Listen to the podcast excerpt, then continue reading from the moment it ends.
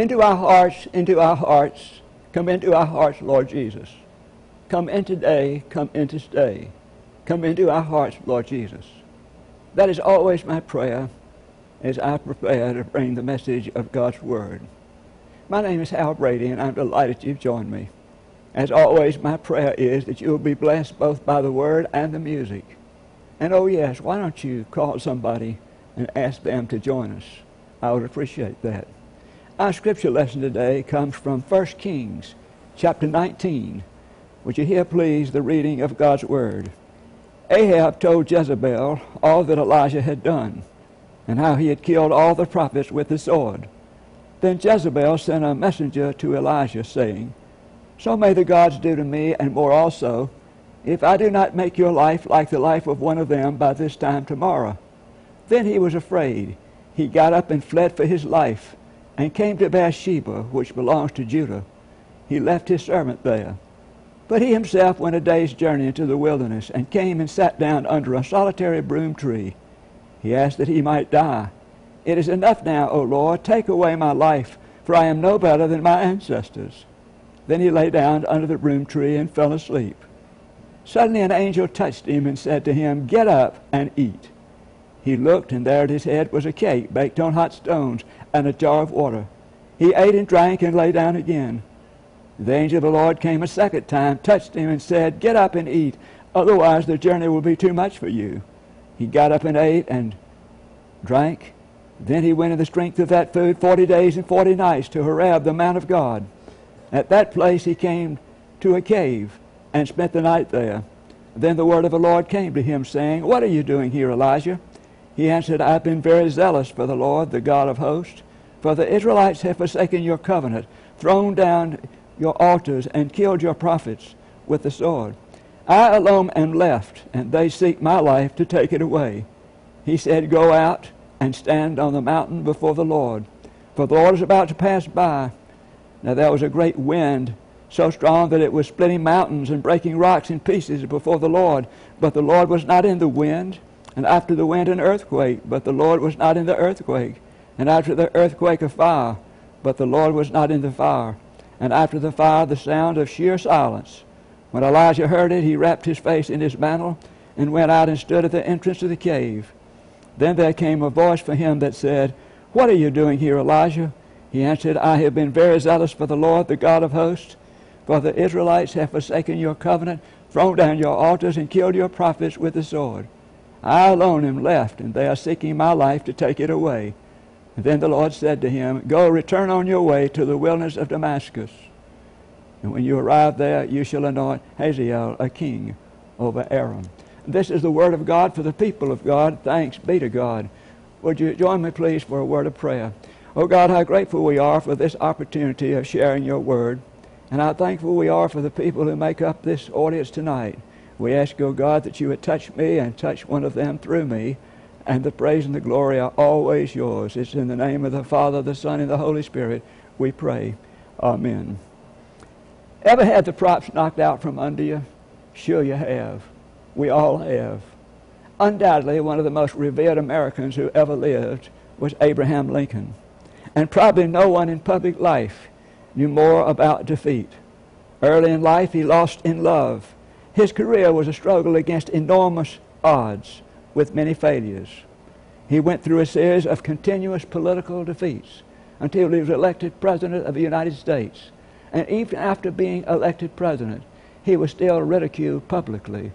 And of course, his private life was torn asunder. Later on, Abraham Lincoln wrote a letter to his friend John Stuart, his law partner, and this is what he said I am the most miserable man living. If what I feel were equally distributed to a whole human race, there would not be one cheerful face on the earth. Undoubtedly, Abraham Lincoln knew what it was to have the props knocked out. The late Dr. Frank Harrington said that in his first pastorate, he preached a sermon on the bodily resurrection of Jesus Christ. He said he also gave the people in the congregation a 28 page paper dealing with the same subject because he couldn't cover it in one hour. He said the next morning, a three star general asked him to come to breakfast. He said, but he remembered those people leaving the service stunned as they stumbled out of the sanctuary with his papers. But as I said, the next morning a general called him and asked him to go to breakfast with him. The general said, You're the smartest preacher we've ever had. You're the hardest working preacher we've ever had. But he said, I want you to know that all those alternatives you're giving us is making us confused. Here was Frank Harrington, 25 years of age, staring at a 67 year old three star general who was a friend, of, a friend of President Truman. And he said, General, I just want you to know as, as long as I'm your pastor, I'm going to make these people think. I'm a man of my convictions. The general put down his fork and he said, You're boring us to death. Frank Harrington said he learned a lesson from that conversation, but he said he also went down in the doldrums. He went down in the dumps. Which brings us up to Elijah and our scripture lesson. Here's another case of the props being knocked out of someone. Only a few hours earlier, on the top of Mount Carmel, Elijah had stood out as a giant among men. He had challenged the people of Israel and the prophets of Baal, 450 of them. He had challenged them with his strong declaration if the Lord be God, follow him. If the Lord be God, follow him. Later, he put the Baal prophets to a test, and as you remember, God and Elijah won that battle, and the prophets were, were destroyed. Well, Elijah seemed to be on top, but then the next day something happened, and he began to lose the props out from under him. What happened was King Ahab went back and told his queen Jezebel what had happened. Jezebel immediately sent word to Elijah and said, Tomorrow you're going to die. As I said, Elijah was sailing high, but then came that word and the props were dropped out. But Elijah, he decided to leave for his life. He ran out into a cave, and there he sat, as he also sat under the broom tree. He sat there sort of praying and saying, Woe is me, woe is me. But then, sometime later, God sent an angel to him, and this angel said, Elijah, what are you doing here? And he told him, and then the angel restored the props, and he sent Elijah back into action. Back into action. So God gave Elijah some insights. And it's these insights I want to share with you briefly tonight. First of all, there are no permanent victories. There are no permanent victories. Irving Berlin was correct when he said, the trouble with success is you have to keep on being a success. Elijah's spectacular victory over the Baal prophets was followed by a reaction. You might say he was suffering through the troublesome times of realizing that you cannot stay in any kind of permanent victory. Elijah couldn't understand how the public could follow him one day and Queen Jezebel the next. He even thought that in his problem, God had deserted him. In the midst of his tragedy, God was silent and God seemed absent. And so consequently, he felt that he was deserted. I reiterate, he was experiencing the trying times of those who realize that there are no permanent victories. As numbers of us realize, civilization itself is not attained by a single decisive battle or a quick victory, any way you look at it. Civilization is a matter of the long pull. It's a matter of millions of unknown, faithful people preserving the gains that have been made and knowing that those gains have nothing to do with a permanent victory. We Americans tend to think that you can put all of our freedom into just a few words spoken on the 4th of July. And yet we fail to realize that our freedom has to do with untold millions of men and women working hard trying to establish this nation as to what it is. Simply put, our American heritage owes its heritage to these unknown toiling men and women who refuse to quit and who also realize that there are no permanent victories. And the same truth applies to businesses, it applies to churches, it applies to marriages, it applies to every area of life. Pat Riley was once the coach of the Los Angeles Lakers basketball team. He was comparing the attitude of the 1984 team that won the National Basketball Championship and the 1985 team that showed up for that next practice. He said the 1984 team was just full of cockiness. They knew they were the best. They said, We beat Boston. We beat Boston in Boston. We beat Boston with Larry Bird. At first, Coach Riley said the, the fact that they were going down appeared rather subtly. But then he said it appeared more and more. He said they stopped diving for the balls. He said then they stopped running hard. Some of them started showing up late to practice and leaving early. And he said there is no doubt as to why this team began the 1985 season near the cellar. And on the very night they were presented their 1984 championship rings, this 95 1985 team had been beaten by one of the cellar teams 34 points. There are no permanent victories. That also applies to marriage. You know, we don't just have weddings, and that's it as far as marriage is concerned. Not long ago, I conducted a wedding ceremony, and I gave a, a, little speech to the couple. After it was over, a married woman ran up to me in the hallway and she said, I appreciated what you said about marriage. But she said, it's how you stay married that's so critically important. And I hope you'll address that sometime. Do you hear what that woman is saying? She's saying there are no permanent victories. There are no permanent victories in marriage, especially in marriage. And then what about our spiritual lives? What about our spiritual lives? I saw this, and it really makes me think about this. No permanent victories. Listen, every Sunday morning in a rural church, a man stood up and said, Brothers and sisters, 30 years ago, in a little schoolhouse in Illinois, the Lord filled my cup full.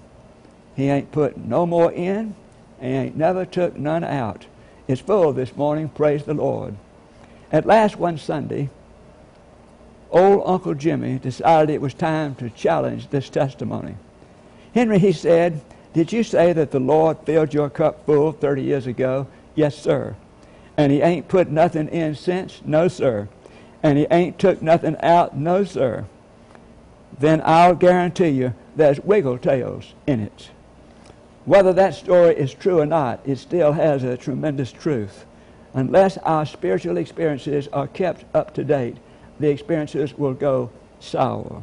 They will go sour. We need to keep in mind there are no permanent victories. Beloved, God doesn't just give us a job to do, and then He says that's all there is to it. You can go off and have a vacation, or you can quit. That's not the way God works. You remember when He came to Elijah, He got Elijah out of his inactivity and told him to get on his feet and go back to Damascus and do the work that he had put him to do. All right, so that's the first thing. There are no permanent victories. And then, secondly, self pity is not the answer. Self pity is not the answer. Elijah kept complaining to the Lord that he was the only one in all Israel that had stayed faithful, and yet now his life was going to be taken. So, filled with self pity, Elijah sat down under a broom tree and he asked that he might die. It is enough now, O Lord. Take away my life, complained Elijah. We can just feel sorry for ourselves, can't we? We really can. We can just get down in the dumps. We can say, Woe is me, and make that our lifestyle, and indeed many do, and that is a great tragedy. I remember in my steered appointment, there was a woman who suffered some terrible tragedy. She lost three members of her family. But what she did was she just grieved from then on. She went into her house, she closed the door, she pulled the shades down on the windows, and she sat there in the dark all day. She refused to receive any visitors except me, and I did get to go in from time to time. But she just sat there and grieved. She continued in the valley of self pity day after day after day after day. Surely she had some great losses, but haven't we all had those losses? What a tragedy she lived in the land of self pity. In his book, First Things First, John Gill warns us look out for self pity. It's one of the most overlooked, powerful, devastating, clever, insidious forms of evil because it's not recognized as evil. It gets past our guard, distorts reality. Self pity takes away our sense of humor, shuts down communication, and stifles our creative process. It makes us concentrate on ourselves, miss the good we could do for others, and blocks out the voice of God. Letting all that happen to us is what makes self pity so pitiful. My friend Bishop Bevel Jones told about a man, he said his home life was so bad that one night the dog started barking, came over to him, and he knew the dog wanted to go out, so he walked over to the door and opened the door, and the dog continued to go out. He didn't want to go out. Uh, the man said he wanted me to go out. So much for self pity. You know that question Jesus asked the paralytic? It's still true. Do you really want to be healed? Do you really want to be healed? There was Elijah in self pity. What happened? God sent an angel to him. And the angel said, What are you doing here, Elijah? And Elijah told him. And then the angel said to him, first of all, he said, Arise and eat. Arise and eat. Then he came back for a second time and he said, Elijah, arise and eat so that the journey won't be too much for you. Then he came back a third time and he said, I want you to arise and go out to the Mount of God. I want you to watch God out there on the mountain. It's not by the earthquake, wind, and fire that he saw God. He saw him in the still small voice. And the last time, what he told Elijah, this angel, was, Go to Damascus and do the work that I have laid out for you to do. Thomas Carlyle was one of the greatest writers of all time.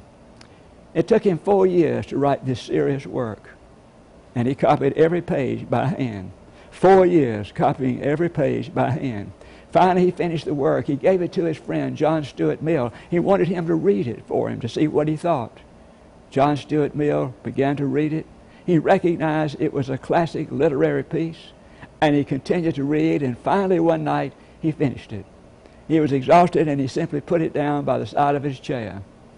The next morning, the maid came in, and not knowing it was a manuscript, but seeing it on the floor, thinking it was trash, she threw it in the fire and burned it up. John Stuart Mill said he went to see Thomas Carlyle when he found out, and he was in deep regret, deep sorrow, deep apology. And he told Thomas Carlyle what had happened. Carlyle said, Oh, that's all right. He said, I can begin again in the morning. But later, when John Stuart Mill left, after more deep apologies, this man said he saw him walking over, Thomas Carlyle, and he said to his wife, Poor Mill, I was so disappointed. I didn't want him to see how crushed I really was. He said, But oh well, the manuscript is lost. I'd better start over again. There comes a time in all of our lives when we have to get going, get moving, start again, and get it going. There is no place for self pity in the Christian lifestyle. And then there are always moments of unexpected grace. There are always moments of unexpected grace. Queen Jezebel received the news of the disastrous defeat. Momentarily, she sent word to Elijah that he was going to die. Panic stricken, he flew out of that place. He sat down under a, a broom tree in deep agony.